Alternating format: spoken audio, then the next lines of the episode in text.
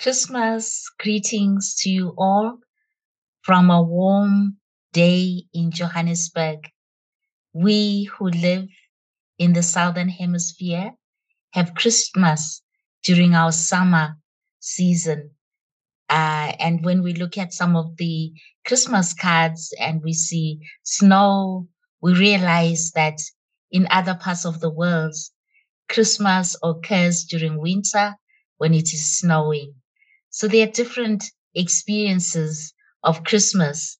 I remember growing up, uh, and Christmas was a day where me and uh, my sisters and many of my friends in our communities, that was the day where we wore new clothes. And so we would we would wait in anticipation on Christmas Day, where our parents will give us new our new clothes and we'll get dressed. And then we knew that the friends in the same neighborhood would also be having the same experience. And in our new clothes, we would uh, go to um, mass. We come back, and then we will be dancing in the streets and visiting uh, different homes. And uh, homes would be open uh, for us to come in and, you know, eat all kinds of treats and it was really a community celebration. Unfortunately, uh, that spirit of communal uh, celebration has been lost, I think, through the commercialization of Christmas, which is affecting us uh, even in the Southern Hemisphere. So, the reason for giving this background is that in the gospel readings, we see uh, John, the gospel writer, uh, presenting to us Christmas in a different way. He doesn't take us to the manger as we are used to, where we would see baby Jesus uh, surrounded by shepherds with his parents and uh, kings coming from the east offering presents. That is the normal way in which we have understood, at least I have understood Christmas. But in today's readings, John takes us behind the scenes and takes us to the origin of Christmas. And that is understanding who Jesus is. Jesus is not just the baby in the manger. We know that when uh, the angel Gabriel um, made the annunciation, he told, uh, the angel told Mary uh, that the son will be born of her shall be called the Son of the Most High God. And John begins uh, his Christmas story with Jesus behind the scenes as the Son of God, as the one through whom creation was brought about. And so he takes us to places that we had never been, we had never thought, uh, in order to deepen our understanding of the purpose of Christmas. Uh, the text is very rich, uh, and to go through every uh, verse would take us the whole day.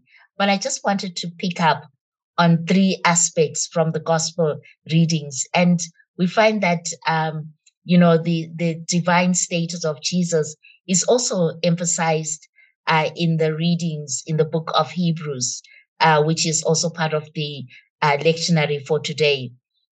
And so John takes us, as I said, to uh, the behind the scenes where we see Jesus as the Son of God. We see him as God as well. And what we read in this uh, passage is that Jesus became one with humanity. We call this the incarnation, which means God breaking into the reality of human experience and taking fully that identity. And in doing that, uh, Jesus speaks about the invitation to humanity, to those who believe, so that they will get a new identity as the daughters and sons of God. And so the whole message of, Christ, of Christmas is God through Jesus taking on the human form so that human beings could have that direct and immediate contact with God wherever they found themselves in. And this is astonishing. uh, that God could take the form of a human person in order to be able to communicate and to draw humanity back to God. And so I want to also pick up on the point uh, that when we that when we are called the daughters and sons of God, it is assumed from the text that just as Jesus came to reveal God so that those who came to him could encounter the love, the generosity, and the justice of God, that that same identity calls us to do the same, that through us, people will encounter God. And whether we like it or not, many people look to us to reveal who God is. And so we have the responsibility to bring those who come to us to a moment where they encounter the love of God, the justice of God through our actions, through the way we treat people, so that Christmas is not a once off event that happens on the 25th of December, but it is a calling at the very core of our identity that we are a Christmas people. And what we mean is that just as Jesus, who brought the first Christmas, did it in a way in which he became the revelation of God, so that those who encountered him encountered God.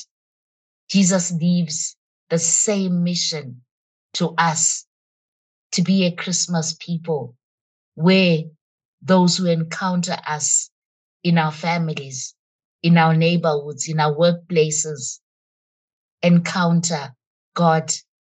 I know it may feel overwhelming, but Jesus